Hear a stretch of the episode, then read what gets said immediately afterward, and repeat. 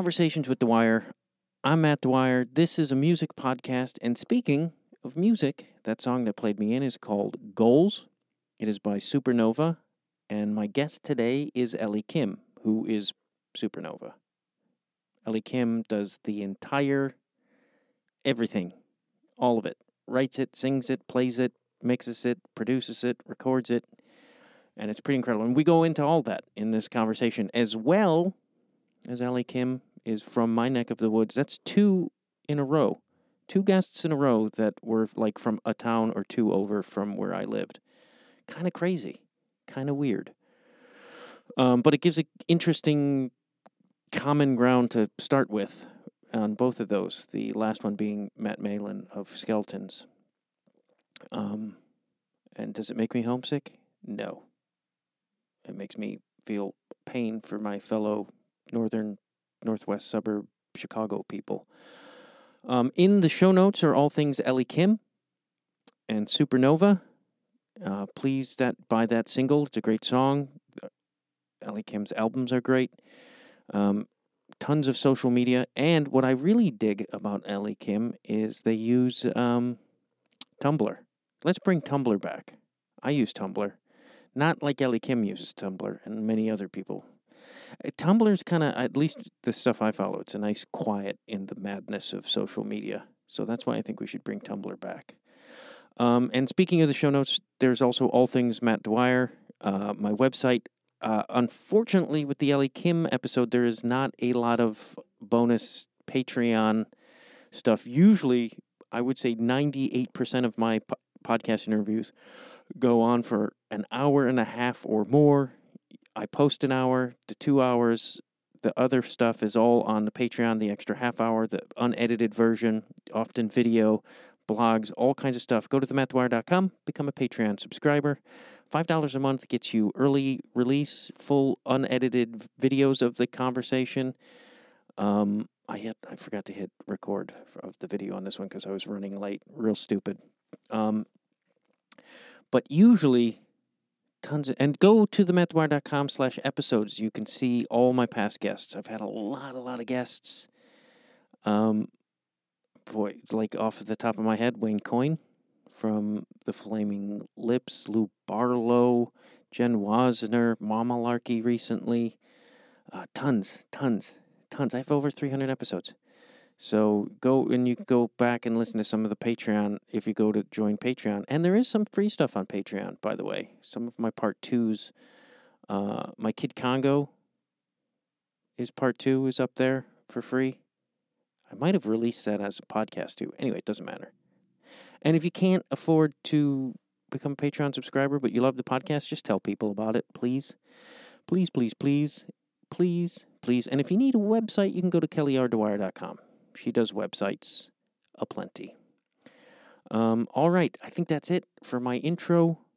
Ellie Kim of Supernova, really great music, and I really, this conversation is really interesting and fun. So please enjoy.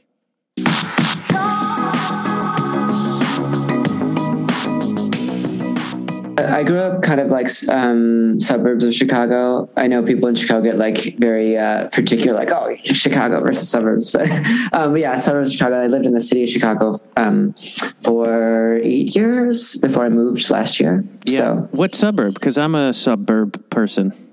oh, um, it's uh, West Dundee, which is right next to Elgin. Elgin's usually the bigger one. People Oh know. yeah, I went to summer Yeah. school in Elgin, which Did you? Oh my gosh. I didn't do well in normal school. Where did you grow up? What what suburb did you grow up in? don't don't get jealous. Uh, Streamwood, Yeah. Streamwood. You know, Oh, okay. Yes. I, I mean, I know where Streamwood is. Yeah. it was. I don't know what it was like or is like now, but when I was a kid, Streamwood was uh, garbage. Was it? It was. I don't. I mean, where I grew up wasn't that great either. So Yeah, and Yeah. I, I I got the shit kicked out of me a lot. It was very angry, white trashy mm. when I was a kid, and mm.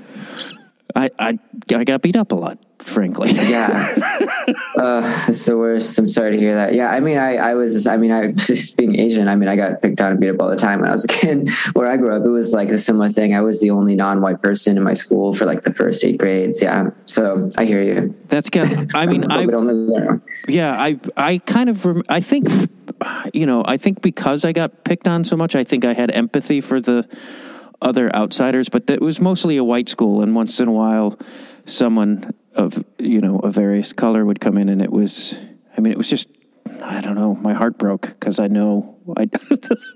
yeah, yeah. It wasn't a. I, I I haven't been back in a long time, but I mean, the last time I went back, which was a while ago, I think this was right before Trump got elected. And it was like Trump country, you know, and it was just like Trump flags everywhere, and like I'm like, oh, this lines up perfectly with what I remember growing up. So. Yeah, that's all the guys who beat me up in high school all they all stayed in Streamwood, which is just like I'm like you had no curiosity, huh? Checks out, yeah. yeah, and it's like uh, when I read they were Trumpers, I was like, yeah, well, of course, yeah, yeah, makes sense. Yeah, uh, what, do what, I'm just curious if like for because I fled to the city as well, and I found a community that was where you know I, I started hanging around Second City in high school, so that was sort of mm. my like a community that I was like, oh, we're all weird and we're cool about it. yeah, for sure. Yeah. Oh, Chicago was way better. I mean, I, I, you know, it was, it's definitely, I mean, it has its own issues, but it's obviously a bubble of the Midwest. And yeah, I, I had a, I think that the indie music scene in Chicago was one of the best in the country. And that's definitely where I found most of my community. And then also just, you know, there's a lot of like queer Asian, queer POC groups in Chicago. So yeah, it was, I mean, it was, it's night and day. Yeah. so much better. Yeah, boy, the music scene just doesn't stop there. It's really. I wasn't obviously a part of it, but I was adjacent, and a lot of my friends were involved in it, and it was. Mm-hmm. I don't know. It's just it's always been miraculous to to watch because it always seems to be thriving and going forward. It doesn't seem stuck. Like, mm-hmm. is that yeah? When did you move uh, to Los Angeles? Uh, I moved to New York for a while and oh, okay. Uh, and then I went. I my all my friends in New York got uh, successful and then became insufferable. Okay. They became insufferable. yeah, there's a lot of those here. Yeah. I, I, I find it funny. Have you ever been to Los Angeles or thought about moving here? Yeah. Well, I okay. So um, I joke that I like half grew up in Los Angeles because my extended family all lives in Los Angeles area.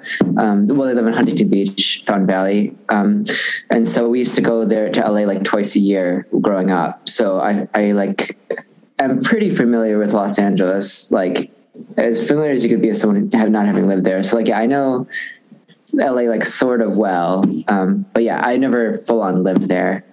But yeah, do you like it? Um, I like I like things about it. I think when I was a kid, I liked it more. I mean, okay, here's the biggest thing: is like I hate, hate, hate driving.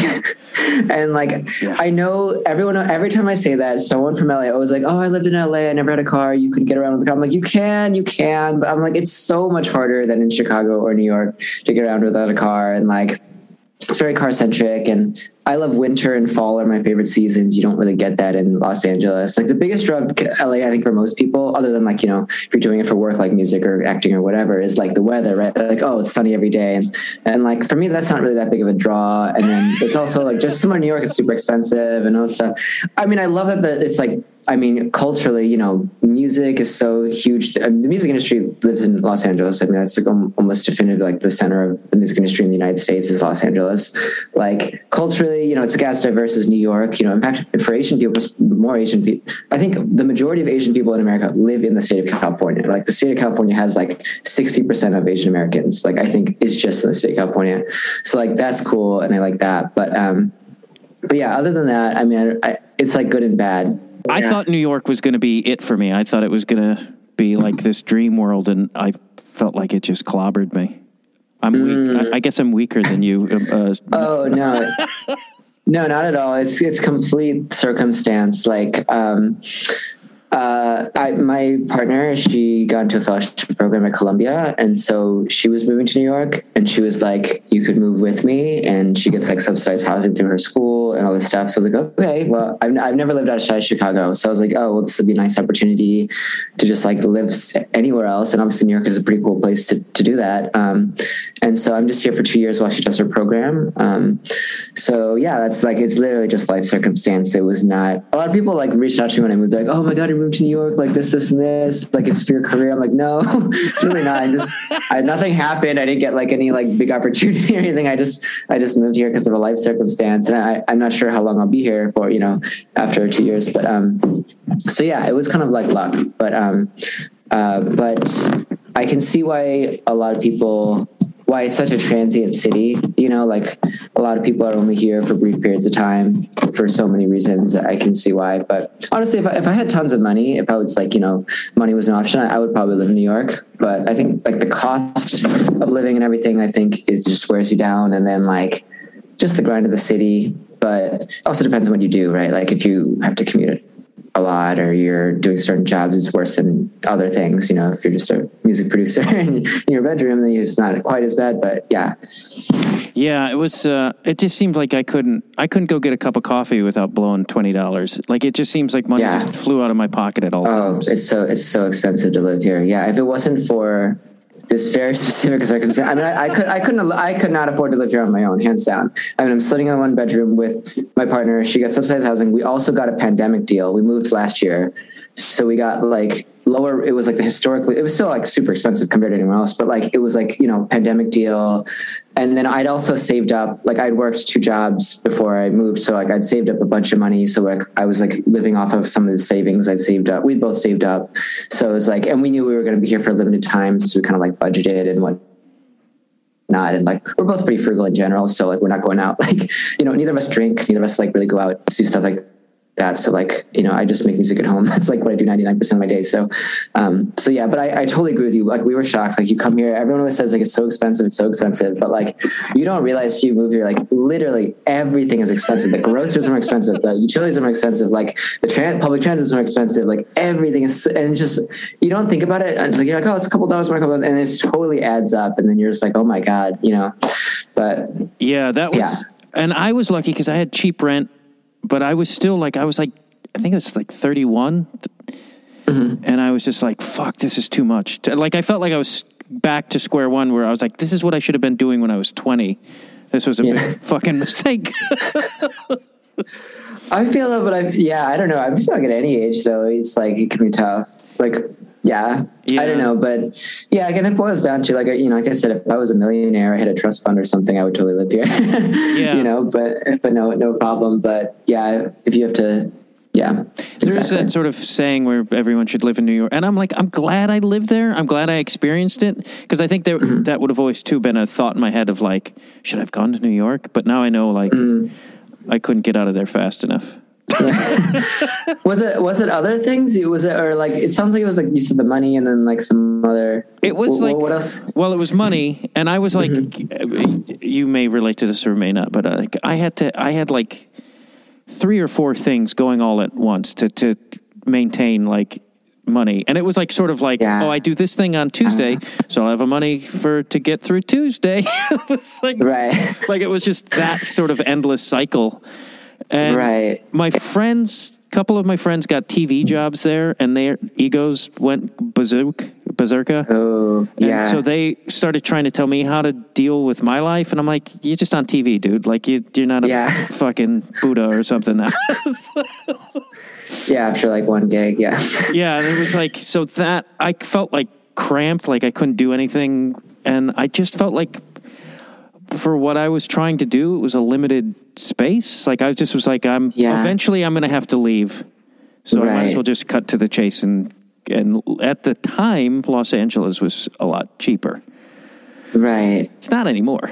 Now yeah, I was say now it's pretty comparable depending on where you. I mean, there's places you can find that are cheaper for sure, but like oh, overall, it's like pretty comparable. Yeah, I we think. moved outside of Los Angeles five years ago and live in the San Gabriel Okay. Valley, which was Okay. initially cheaper, and but now everyone's been scrambling out of the city, so it's like it's just a one big fucking nightmare. Right, I've heard. Oh my god. do you think about Okay. going back to Chicago when this is all done, or do you are you open? I'm I'm open to. I have like no. It's literally like blank slate. Like I have no idea. Like I'm open to whatever. Anywhere I can like comfortably do music and not be broke and you know like there's some semblance of a scene which chicago definitely had you know i'm, I'm open to going back to chicago i mean you know, la might be cool too i mean la's on the table obviously because music is there and you know whatnot and um but um but yeah i don't know. I mean new york would be cool if you know we'd, we'd have to move out where we live now. But like somewhere in new york well, okay well here's the other thing i love about new york that like you can't get almost anywhere else is that like even now even post pandemic like it still truly is like the you know city that never sleeps. Like you, like i i'm someone who's always had like trouble sleeping. And so like i feel like the silence at night really like creeps me out. Like it just makes you feel even more alone and isolated at least does for me. And so like I like people always complain about this, like, oh, it's so loud, it's so loud all the time. Like you hear like sirens and noise and street noise. I love that. It's been, I sleep like a baby here because it's like it makes me feel at peace. I'm like, oh, I'm in a world like with people, like I'm in a community, like you know. And, and if I if I can't sleep, I can walk out and like you know, not and not everywhere in New York, obviously, but like you know where I live, you you can kind of walk out and there's like couple people here and there at any time of day. You know, it's like most parts of Chicago and, even Los Angeles, like you know, the city closes at night. Like you know, other than maybe Friday night in a downtown or like a busy area, like you know, Yeah. most people where you live, it's like a neighborhood. Like you go out, it's dead at 3 a.m. You know, whatever. So I love that about New York. Um, but and the transit, obviously. But um, but yeah, I don't know. We'll see. Again, it's like uh, wherever life takes me, I suppose. And uh, you did, was music something? Because I read you started playing guitar at eight. Which, by the way, I watched Yeah. a video of you playing this morning, and oh, cool. you can fucking shred. Thank you. yeah, I've been playing for a while. Yeah. Uh, and you, I'm sorry. oh no, sorry. What was the What was the question? Oh, I just was curious because it's uh, uh, was because you grew up in you said East Dundee, right? yeah. I don't know. I feel like in those worlds, you if you don't fit in, like I didn't, like you find Mm-hmm. modes of escape. And was it immediately a mode of uh, uh, Yes. escape for? Yeah. One hundred percent. Yeah. Yeah. Oh, yeah. Absolutely. Like classic story. Yeah. Yeah. Yeah. I, I mean, I always tell people not. In all seriousness, I'm not sure if I'd be here if it wasn't for music. You know, it, it was definitely something that kept me going. It was like a solace through, you know, a, a shitty childhood and like, you know, like a source of like pride too, because it was something I could do well. I wasn't really that good at most other things growing up. You know, I wasn't really good at sports. I wasn't really that good at school at the time. And um, it was like the first thing I did. I'm like, oh, I'm like not terrible at this. And um, in addition to like having music that just made me feel better and like, you know, just felt like you were anywhere else but where you were, right? Like you can kind of just drift away and um, um, in, a, in a relatively healthy way, right? Um, and uh, so, yeah, absolutely, that was that was definitely part of it. Did you? Because I I relate to that, and it's like I kind of Mm. bumbled around and had that period where I was like, I guess I'll try running track, and was quickly like, my legs are too short. Right? like I just like I was trying to do what everybody else did, and I was like this. And so when you find, did you was it like a definitive moment where you were like, oh fuck, like I found something magical for me? Um, I, yeah, I don't know if it was that deliberate necessarily. Maybe it was. I don't know. It was just something that like definitively, like I did it every single day from like the, when I started playing to like through high school, through college. I studied music in college. Like I played guitar every single day. I don't think I, I don't think there was a single day. Like if I went somewhere, I took a guitar with me. I don't think there was a single day I didn't play guitar for like 12 year 12 plus years straight.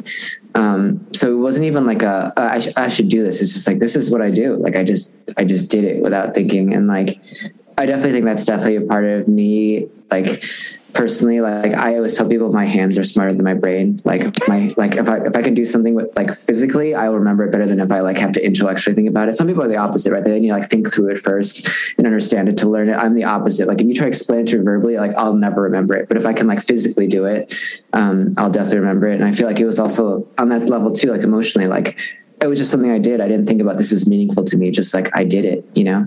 Was there an immediate emotional connection to playing for you?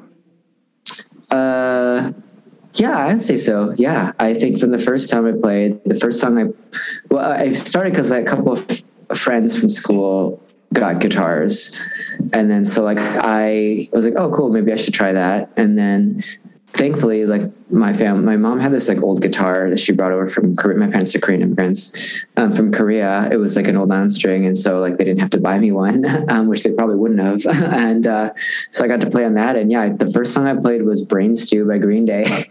Oh wow! yeah, yeah, and um, yeah, I was like able to do it, and I was like, oh shit, this sounds like the thing, and like, you know, and it was like pretty cool, and it's like also like a dark, moody song, and you know they were popular at the time, um, and uh, I mean, even though pop punk's getting a resurgence now, it's kind of funny. I was, you know, like pop punk had this huge wave, and then it died completely, and now it's like popular again. But um, uh, but yeah, so yeah, definitely it was um yeah, that from the first moment, it was pretty pretty exciting. Because you said that your parents probably wouldn't have bought you a guitar. were they kind of hesitant about you going pursuing music? I was okay. They definitely would have been. I was a smart, industrious child, and I was able to to skew it like this will help me get into college type thing. so like you know, so you know they they um, they're definitely they were definitely like the traditional Asian immigrant parents. You know, very very about they were strict, very about education. You know, I I didn't have it the worst. Um, then I, you know I had some friends who I met later who had like parents who literally would like like not only like we won't buy you a guitar like if you try to do like I had a friend who I met who was um, had Asian American parents and she was like a graphic designer and she's like my parents would like throw away my colored pencils and pens like to prevent me from ever doing art. Like I couldn't even do it at home for practice because like didn't want me to ever fall in love with art to do that instead of like science law medicine whatever. Um, and so my parents weren't quite that bad but they were they were like the typical you know they were not happy um, about about it in general. And it was only because it was going to help me like to get into college or for school or whatever that they that they um, were okay with it honestly that's interesting because it's similar to my world but my world was more like we don't do that like you like do you, well, you think you're mm. better than us? Your family? yeah, like, like yeah. working class families. They're like, when I said I want to go into theater, they were like, "What?" Like it was mind melting. Like, yeah. and it was like I had to seriously sit my mother down and be like, okay. Like I, it was like I was breaking some seriously bad news to her. oh yeah! Oh my god! I mean, it was the same. Yeah, yeah. That makes sense. I mean, yeah. It's not. It's yeah. it's yeah. It sounds like another side of the same, of a similar mindset. And um, yeah, I mean, that was also that was also another element too. Like my parents were like, oh, you know, like uh, there's no musicians in our family. And, you know, they had that old, olden days mindset of like, you know, if you're not famous, you're a failure, right? Like they didn't have this concept of like indie music or being an indie musician. Like there's so many musicians who make a living who aren't household names, but they're just you know they have a career because they found their demographic you know um, and so like that concept was completely unknown to them so and which is actually funny that they would say that because my my dad's side they're all they were all professional athletes including my dad so i was like clear like muscle memories in our family i was like music isn't that far off from sports you know it's funny i didn't get the sports i, I guess it turned into music but um uh, but yeah so anyways yeah so like, I, I hear that too I, I definitely heard some or something similar to it. I guess, but not the exact same thing. But yeah, did you feel uh, like a need to prove that to your folks? Like prove it, like yeah. I'm, I'm going to do it, or like, or do you still have that a little bit where you're like trying to please them? Is that? Mm, I mean, I did for a long while, for sure. I mean, there's like other elements. I don't know if you've like read my bio, but I've had a very circuitous path to music, um, to say the least. I but, know you went um, to medical school as well. Yeah, I went to medical school, so like that was definitely part of it. And again, like the only I so I studied music in college, and the only reason I was able to convince them to be okay with that was uh, I told them that it was music degrees are favored by med schools, which they are actually. Oh, really? Um, I didn't know. Yeah, yeah. What is so the connection have, there?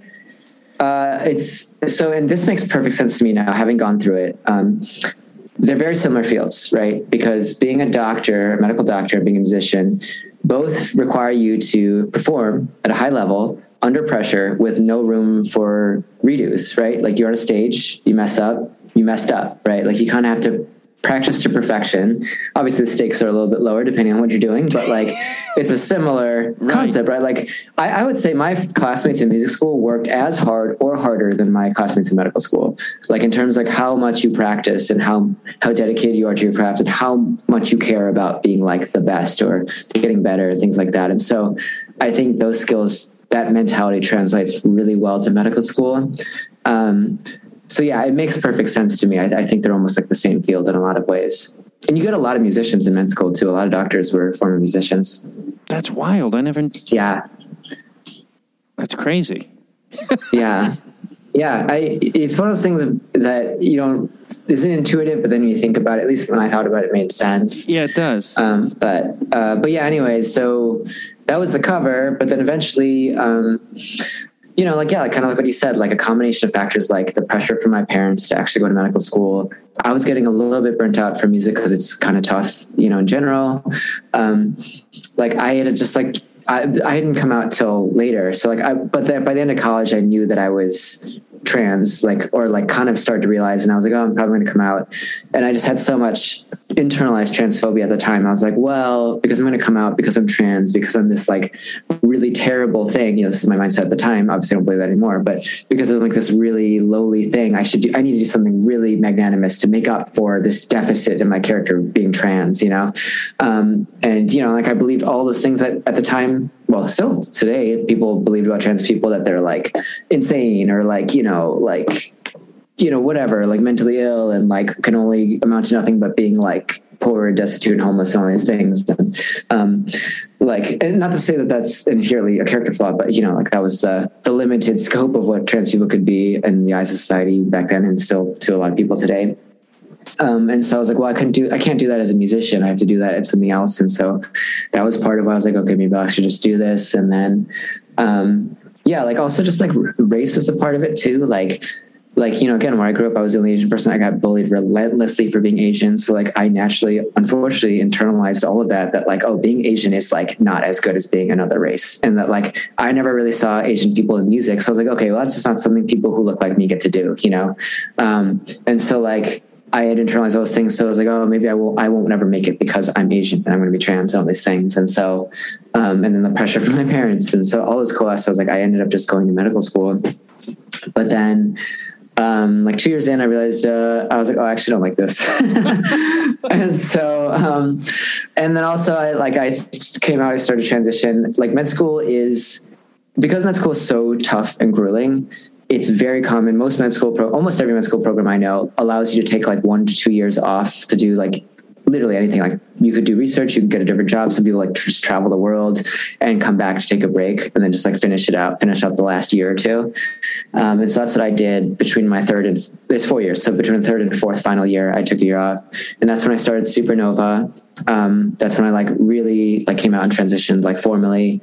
Um, and then yeah, I realized that I I wanted to do this instead, and I was gonna just drop out completely but uh, I was like, I'm already in a lot of debt, and so I was like, I already did. I I have a lot of I have a lot of school debt, and I already did three of the four years. Fourth year med school is the relatively easy one. Like the three years are the worst. So the fourth, I mean, they're all pretty hard, but the fourth year is the less hard one. So I was like, I might as well finish it just in case something happens. Like I need this degree for something. There's not a lot you can do with it other than be a doctor, but you know, like you could do research, you could do consulting or something. So I was like, what if something happens? Like I break both my wrists or something, or like, you know, like I end up hating music. So I was like, I might as well do it. I'm already in the debt. So I finished the fourth year, graduated, didn't go to residency, which is like the part where you like get your licensure. So I have a medical degree. I'm technically a medical doctor. I have MD after my name, but I can't legally practice unless I did a residency, which I didn't do. I just went back into music, which I've been doing for the past two and a half years. Um, and yeah, I just worked a day job. Um, and then up until last year where I finally could make enough money from music to kind of do this without having to have a day job. And so that's what I do now. But can you write prescriptions?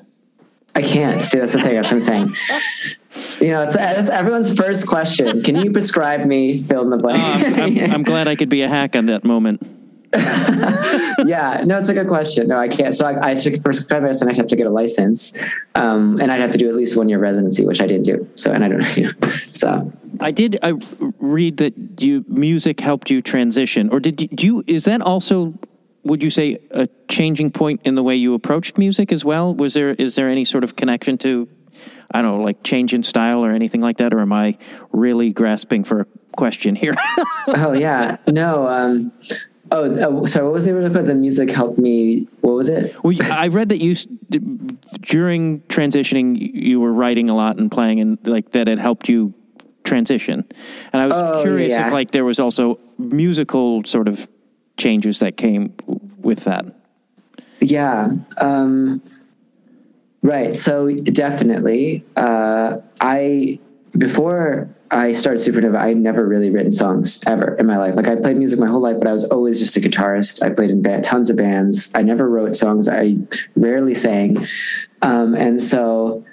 Uh, I wrote songs for the first time when I was coming out, and they were just kind of as therapy for myself to like process my emotions. And I wasn't planning on showing them to anyone or like releasing them. I mean, and but eventually a friend saw them, and he was like, "Oh, these are really good. You should, you know, put them up on Bandcamp." I'd never heard of Bandcamp at the time, but I was like, "No," I was like, "No one wants to hear this crap." And so, you know, I didn't. But he's like, "No, no, you should do it. You should do it." And so finally, I, I did, and that became Splendor Dysphoria, my first album.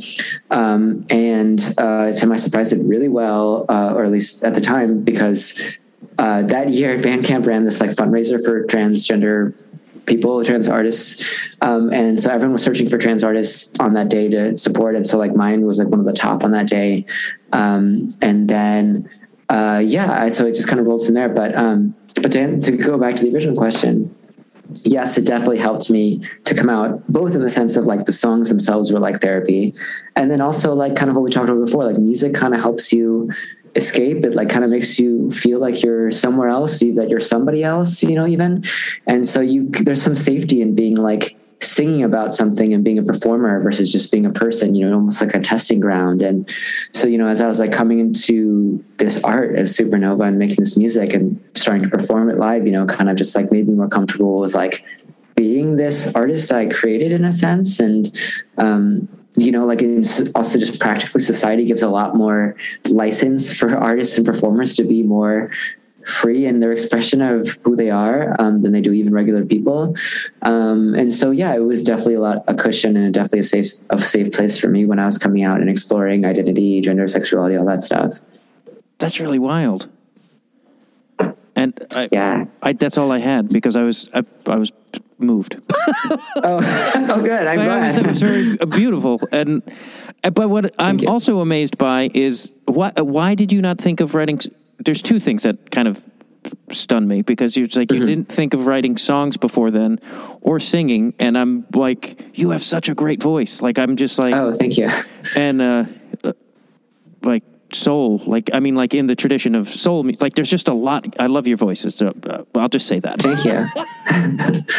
thank you. you could see my streamwood Ill, inarticulate uh, abilities coming I love it. No, just just just pure plain. Uh, just get the, the message across. I like it. Um, I like. Uh, yeah. No. I. So it's like you know the thing. Like again, like um, internalized transphobia at the time. Like I was like, no one's gonna want to hear, you know, a feminine looking person with a masculine voice. Like that's just gonna be so weird. You know, like obviously I don't. You know, I don't think that anymore. But you know, and like that was the internalized transphobia at the time I had, and um, and then also growing up, just I just had super low self esteem overall. Just growing up because of like growing up where I did and, you know, not having the best, like a super supportive family and all that stuff. Like, uh, yeah, so it was like, it was all of that, but thankfully, you know, all of that kind of, I learned to work through that as an adult and, you know, so it's, it's definitely helped and music was definitely a part of it. did you when you first started writing the songs and, and they were even though they were therapeutic were you singing them yet or did it take you a while to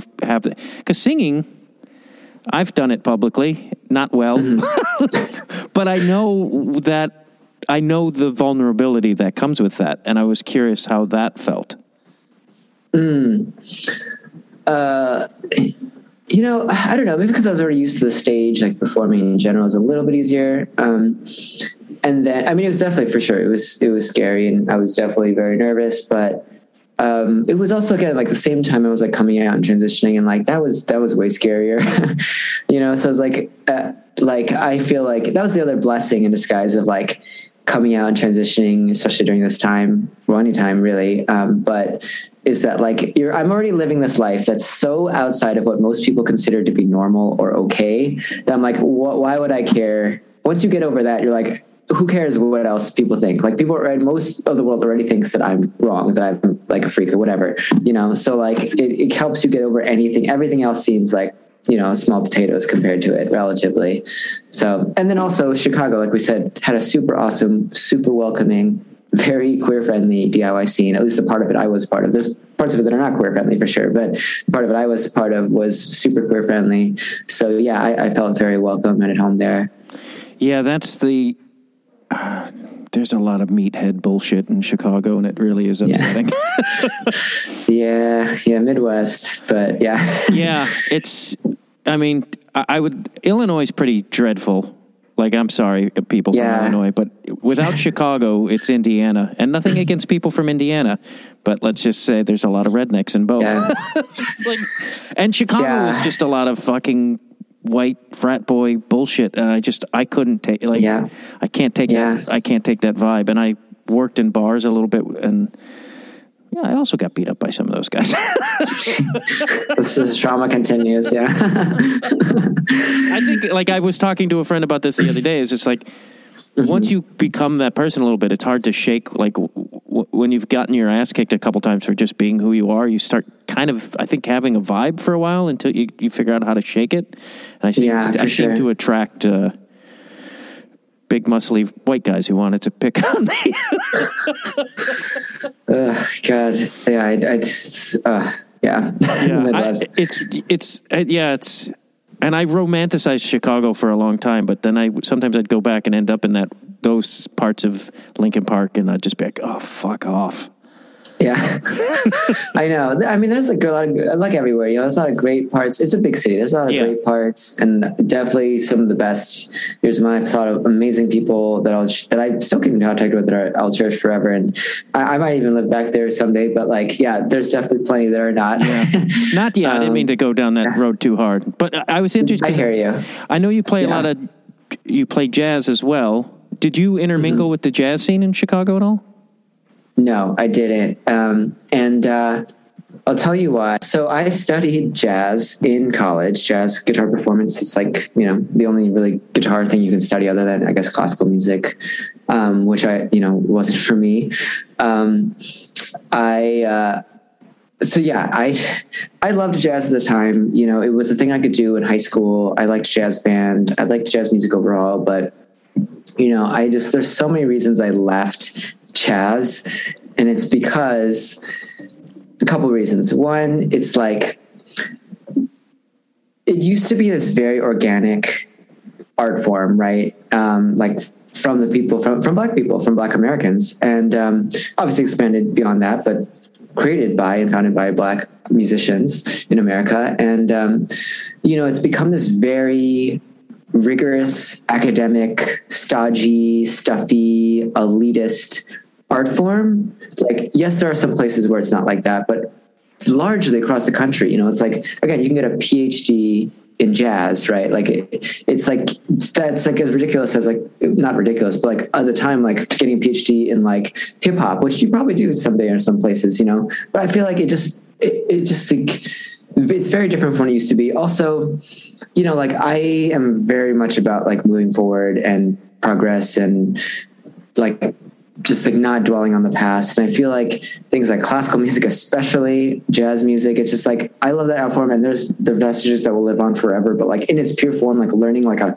rote memorization of like a Cannonball Adderley song and just like playing it in 2022, I feel like it's like okay, well, Cannonball Adderley was amazing, but like why? Like let's move on. You know, like I feel like you know we're just like beating it over and over. And again, it's like again this elitist thing that's like in like Lincoln Center and these other places and like in academic centers and also being been usurped also by people who are not black. Like there's obviously there's a lot of amazing black musicians and black faculty, but a lot of the faculty and jazz musician uh, uh, academic centers are white. You know, and I'm not saying that like you know it, it can't be used by other people who aren't black, but I mean it's just become something totally different. And even within the culture itself, it's just so like my classmates. Like I'm some of them are cool, but like they were just like so they all went to like super like elite prep schools and they studied jazz these teachers who were like $200 an hour lessons and like you know are super cutthroat and always about being the best and if you like played like a pop song they like rolled their eyes like oh my god like this like reductive basic crap and like you know like like oh like you use the blue scale oh wow you know what i mean? Like it was like so cutthroat and so unnecessarily like elitist and like um you know if you weren't listening to like even if you listen to some even if you like i listened to like some of the like Charlie Parker and said like, oh, you listen to Charlie Parker. You're not listening to this like modal, atonal, like tritone jazz artist that like, you know, from Brazil that no one's heard of. Oh, okay. You know, it's like, so it's like, I, there's like so much of that. So I just like hate, I loathe artists like that um, who try to like make art this like, um, you know, sequestered, exclusive club. Um, uh, and again, plenty of people who don't do that, but in general, from my experience, Did it you- was kind of like that. Did you experience that in Chicago? A lot of the classmates I, I, went to school with, you know, went oh, to Chicago okay. or New York. Um, obviously, because New York is where you know jazz is the biggest still, probably. Um, yeah, I mean, have you seen the movie Whiplash? I have. Uh, that was hands down. Like, I had a teacher that was exactly like, um, what's his face? The guy, the J.K. Simmons. Like, like it was like not even like in a dramatization. Like exact, he like almost like said exactly the same things. Like I won't say his name, obviously, but like he uh, he was a drum teacher, so like thankfully I didn't have him as like a studio teacher. Like my my guitar teacher was pretty cool, but like he would literally like I my classmates would be like, yeah, I just go go to the lesson. He'd like give me this thing to practice, and I'd come back. Like I'd practice my ass off. I'd come in, and then I'd play it. And then he's like, I played it, and then he'd just like turn around and start checking his email like say nothing and then i'd be like oh like was there something wrong he's like he's like if you're gonna play like shit like stop wasting my time get the fuck out and we'll just like like come back next week like if you're gonna play like shit like that you know what i mean like shit like that and he'd be like the most ridiculous shit like we i had him once as like a group leader like in a combo like jazz combo and he was like all right he's like this song from like John Coltrane. He's like, "What album was it from?" And we're like, "I don't know, like Blue Train or whatever." He's like, "What what year was it recorded?" And we're like, "Oh, I don't know, like 19, 19 55 or something? And he's like, no. He's like 19, or someone knew it. They're like 1965 or something. He's like, okay, what date? And we're like, oh, I don't know. He's like, May 15th, 1965. He's like, you need to know this information when you go to the bandstand. I'm like, what the fuck would you need to know that information? I'm pretty sure Coltrane was like thinking about the date he recorded this shit when he was up on there playing. What color shoes song. was he wearing? Yeah, and he would like make every every opportunity he could to make someone feel like shit, no matter how good they were. He always took it like you did this amazing thing. He's like, yeah, but you, you, you like this was shit, you know, like, and it was like, it was, you know what I mean? It was like, there's That's, so many people like that. There's so many things I find wrong with that. And if, for starters, it just seems like fucking macho guy bullshit. Like, oh, it fucking is. be tough. And it's like that. I had teachers similar to that. and I, I think of like, excuse me, how many people were discouraged who were great but needed to be nurtured. It's like you could have right. hurt so many brilliant folk who were who are wounded or figuring it out or and it's just like I fucking hate that shit. Yeah, it's exactly, exactly. It's like this, like such an ego trip, and it's it's so such insecurity on that person's yeah. part too. Like it surely shows that like you clearly went through some shit you never you never like worked through, and um, yeah, it just discourages people who could create something beautiful if they just had a nurturing environment. And uh, then you only get people like that. And and again, over something so stupid, you know, like like who gives a shit? Like you're a professor of jazz in Central Illinois. Like no one knows who the fuck you are. You know, you know it's like you're not even like you know what I mean? Like you're not even like someone famous or popular. Like like if I like nobody knows who the fuck you are. So like to act like that when you literally have nothing to show for it, like, oh great, you play the jazz drums real great. Okay, like no one gives a shit. You know, like you know, even almost for, for a sense you had like an important job or something. I mean, even then you shouldn't do it, but like, you know, I don't know, it was just so stupid. Yeah.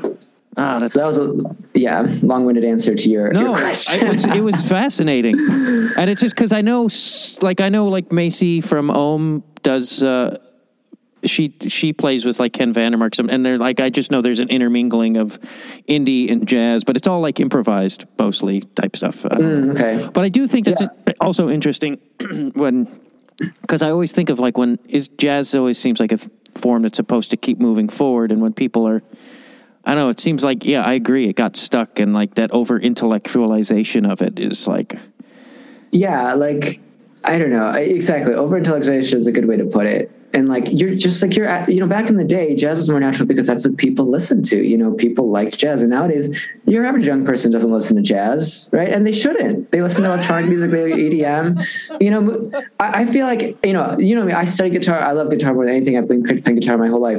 I'm sick of guitar. Like we're guitar had its decade, or its century. We're, we've we've said everything we need to say about the guitar is done. Please move on from guitar. Like let's stop hearing guitar music, or maybe like sampled guitar for like you know like process. But like please, people, like guitar is you know we've had enough. And I this is someone who I love guitar more than anything in the world. Right?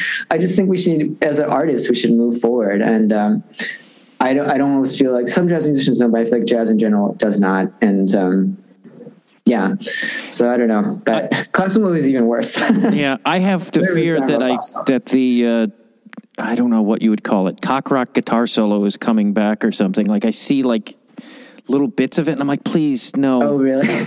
like please no. Like it's just like we don't need another fucking ten minute guitar solo with you I know. thrusting your crotch in the world. oh god, I know.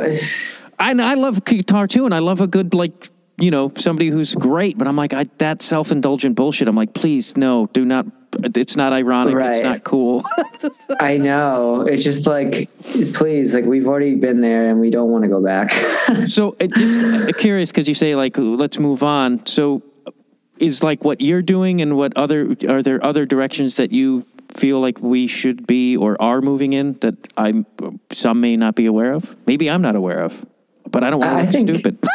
no, I mean, I think I think music is moving, and I think that's the beautiful thing. I mean, I think what's what's the most you know what's popular now. You know, for a while it was hip hop. It still is popular, but like you know, it's electronic music. You know, EDM, like different electronic styles, and you know, I feel like you see a lot of expansion. I see even more. Maybe this is an accessibility thing too, but like you know, I see a lot more like noise artists and like other genres of music like you've never heard or couldn't even really quantify. And I think that's been facilitated largely by the internet, social media, Bandcamp, um, companies like Ableton, you know, like the accessibility of music technology. You know, when I was growing up, you know, you, well, you kind of had it when I was growing up, but like, you know, you, you mostly prior to the 90s, you had you had to go to a recording studio and to pay lots and lots of money only certain people could make music at all. And now you, for a couple hundred bucks you could record a top quality album maybe less honestly depending on how you do it. If you're just doing electronic you could just get a copy of ableton and you just had you just do samples. Like you don't even need an instrument right? You don't even need an interface. You could just drag in samples from splice manipulate them in ableton you know like chop up drums chop up a bass sample and like you know grab vocals from arcade. You could do that in ableton for like you know 100 ableton Lite for like a hundred bucks or less, you know, I think that's a beautiful thing. And I love that about music now. A lot of people complain about music now. I think it's the best time ever to be an indie musician, hands down.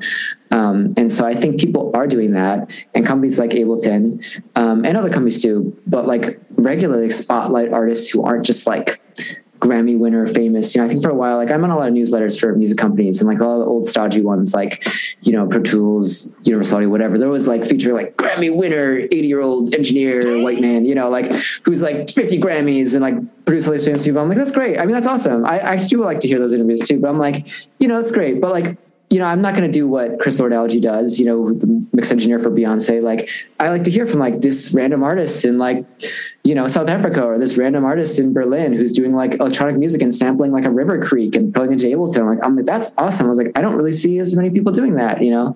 And I feel like a lot of other companies are promoting that. It's easier to promote yourself. So I think, I think it's happening. That's awesome.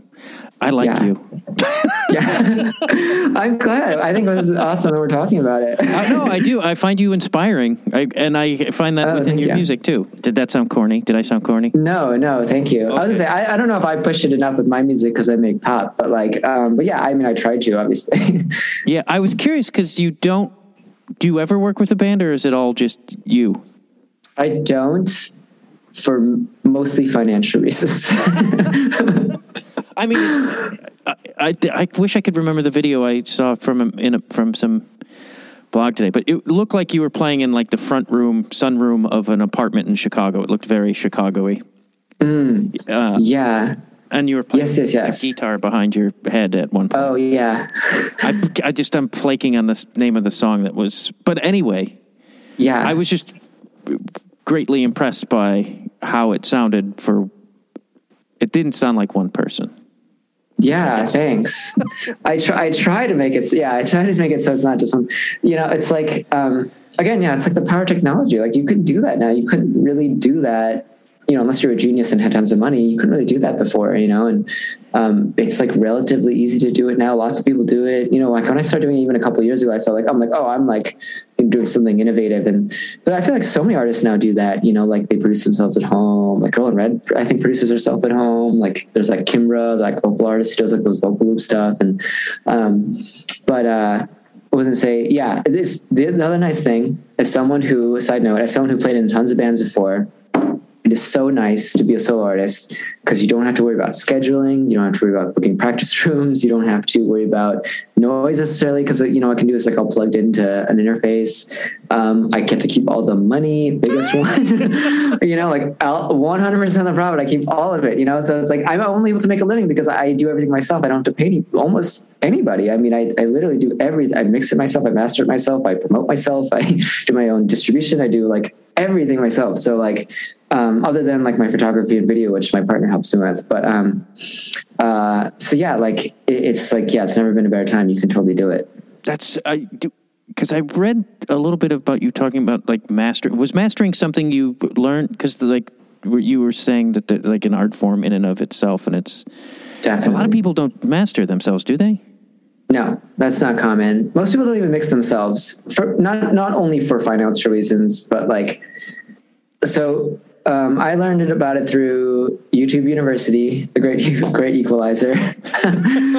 um, you know, that's the other thing. You know, you can learn anything. It's so easy. Like you had to before you had to intern at a studio or like find people and be good at networking. And now you can just go on YouTube or buy courses. There's so many great ones, and some of them are free. You know, a lot of them are cheap because of student discounts. But anyways, um, yeah, most people don't mix or master their own songs because you know a lot of people just don't like to do it. They like to just produce or record the music and let someone else handle it. It's a little bit more technical. You need to learn about like EQ curves and like frequency ranges and like you know like ratio compression ratios. Very like mathematical. Um, it doesn't have to be. You can kind of do it non-mathematically, but you know, it's a little easier if you learn a little bit of the math of it. Um, but you know, like I went to medical school, so I'm like, this, is a walk in the park compared to that. Um, you know, so like I was like, oh, I could just learn it myself. I could save a ton of money. You save time. So many people, artists are like, oh, you know, like I'm my songs in mixing. I haven't got it. You know, they're booked three months out, especially now because of the pandemic. I'm like, oh, I, I did it in my bedroom last week. you know, you know, so it's like saves time too. Mastering, even people who produce and mix themselves, they won't often master it because uh, it's an opportunity for to get a different perspective. Like someone who's never heard it has fresh ears can give a different perspective. People think about that for mixing too. They're like, well, you produced it, you've heard it a hundred times, you don't have this objective ear. And like, I agree. Like, you know, maybe if I again, if I had tons of money, maybe I would do that just to get the perspective. But um, the nice thing about producing and mixing mastering is like I kind of do them all at the same time. So like um, I don't have to like really like produce it all and then go back and like mix it all and then master it all. I'm kind of like mixing as I go along. And I can also make production decisions that make it easier to mix. So I'm like, oh, I won't just use this instrument because I know it'll cloud up the bass. So I'll just I'll just take it out, you know, from the get go. As opposed to if you know nothing about mixing or mastering, you might produce this thing that sounds awesome, but you've like completely muddied up all these different frequency ranges and the mix engineer has to come in and clean it all up. You know, so um, I guess another benefit of doing doing all of it. But yeah. That's cool. That's that's wild. I know. And did you ever like send it to a friend and be like, "What do you think?" Or do you just go on your own instincts? Um, I sometimes I mostly send it to my partner. I show it to her, and it's like between the two of us. It's like if we both think it sounds good, then I'm like, all right, we're good to go. it's good to have a, a partner that you trust creatively, because I have that, and it's like, oh, good. Sometimes she's irritated with me. She's like, "You're asking me this?" I'm like, "Well." Because I don't trust. I sometimes I get insecure and I don't trust myself. So I'm like, I just need like a yes or a no. Am I being stupid? Yeah, yeah. No, it's so helpful. It's so awesome to like have um, a partner like that, and yeah, it's really helpful. Like you, you have to have some perspective. You know, I guess you don't have to. I, I always avoid saying always have to impossible because I feel like every time you say that instantly someone breaks that rule and finds like massive success. You know, I feel like it's like a universal rule. It's like every time someone says like you can't find success if you don't fill in the blank. As soon as you say it, the universe just like manifests someone who does exactly that. Yeah. You know what I mean? And, And I I, don't- think it's a beautiful thing. But yeah. yeah, there's a lot of that here where I was talking about something I was working on, and somebody was like, "Well, you know, they're not like buying stuff like that right now." And like, I know, like, and they, he gave me this whole breakdown of who buy, and I was just like. Why are you doing this? Because all you're doing Right. is discouraging someone from being creative. Like you're telling them Yeah. your endeavor and your idea is not worthy because the dipshits with the money who don't know shit about fuck might say no. right. Exactly. And it infuriates me because I'm like, your small minded thinking is why there's so much shit in the world. Right, exactly. Like, and that's the other thing. That's again why it's so good now. Well, relatively good now. Before than before, it's like you had so many more gatekeepers like that. You literally couldn't release music unless you went through a label, and they had to get okay. You had to get it okay. And like, do they? Do we think this is going to sell? Like us, you know, rich white men in suits. Like, do we think it's going to sell? You know, based off their own perspective of the world. And then now you don't have to do that. You can just be like, this is the shit, and then people who like it like it, and people who don't don't. You know, and so um, yeah, again, not everything's perfect, but it's just so much easier. Are you without label? I did not look. I know you. I know you. No, yeah, God, I'm like That's great. pretty substantially not with a label. I've had some like little things here and there. People reached out, but they were always like terrible deals. Like I don't know how you if you know how the label system works, but it's like the worst thing in the world. It's like it's so exploitative. It's basically a glorified bank loan, um, and almost worse in some ways, actually. And uh, yeah, like um, some artists definitely benefit. And if you want to reach like a Beyonce level or something, you know, like you probably do need a label, probably. Um, but like most people don't. Most people can do it themselves and keep all their money and own their music and not have to answer to somebody and be at the whim of this like awful corporation um, that treats you like a number on a ledger line. You know? yeah, I'm surprised. I'm surprised exists as much as it still does. Like, and I have some friends who run smaller labels, and I think they're more like they're passionate and w- wanting to facilitate and help, opposed to being greedy, greedy white guys in suits, as you said, which is Right? Yeah. And uh, you know, I, I I don't know. It seems like people don't need it as much anymore. Yeah, definitely. And I, from what I've heard, again, I, I'm not a label artist, but like it's the labels have have really shrunk a lot. Part of it, you know, like in New York, there used to be a ton of labels here, and now that they've a lot of them dried up and and or have moved to LA. Um, and yeah, it's just like yeah, people don't really need them. There are some really cool small indies. Again, like there's some label artists who are awesome. There's some labels who are lots of individual people who work for labels are awesome, but like in general, it's like such an archaic model that's largely exploitative, um, does not benefit the artist in general. Yeah. Um, yeah, I'm always blown away when I still hear artists who are like, "Oh, yeah, it's my dream to sign to a label." I'm like, "Why?" It's just that like, it's, it's like that thing of like you think you got to go to college, get married, and have two kids. Like it's Yeah, It's just these yeah. things you get conditioned. Because I did that with my career, where I was like, well, I guess I go write for Conan O'Brien now, and it was like or try, and it's like Mm-hmm. why I don't want to. I know didn't do, but that's what the other people I knew did. Right, exactly. And it seems like I've heard from a lot of other artists too. Like a lot of these independent labels that you think are hip, fuck you just as much as the big ones. Oh my god. Yeah, they always they always they want you to sign so they'll tell you whatever you want to hear like oh you're the greatest thing since whatever we believe in you we have your full support. Um, but then like but then if you actually read what they're signing away, you know, you're signing away the rights almost always unless you're already a superstar coming in and you have a lot of leverage, you know, you are signing away the rights to your music. They own your music for eternity. They own your publishing usually even too. You get 15% back of what you make. They have the ability to tell you whether or not you can release music. Like you could you could write 10 songs, like these are the best songs 10 songs I've ever written. They could say we don't like them, write 10 more. And never and you, you legally cannot release them. And then like if your first album flops, you know, like you don't recoup your advance. The advance is like the money they give you up front like hey, we'll give you like hundred thousand dollars or half a million dollars to record your album, live whatever. If you don't recoup that amount in your profits, they just drop you, and they still own your music. You can't legally release music ever again in your life, um, and your music career is over. Basically, like you, you're legally your music career is dead, um, and it could have maybe seen a life. Maybe you made three hundred thousand dollars an album, but you didn't meet your advance. Like if you not signed a label, you'd be you have three hundred thousand dollars now, and now your career is dead. You you have zero money, and you you can't ever release music again. Um, it's just like it's it's just absolutely insane. Yeah, Damn. Yeah. Um, was- Oh, especially with TikTok too. So I, I, once Oh, I get yeah, on my go- soapbox, I go on forever. Like TikTok is such a boon for indie artists. Like you know, so many indie artists, me especially. You know, you can reach so many people. thank you so much and enjoy your New York day. Yeah. Have a wonderful afternoon. I'll talk to you later. Bye.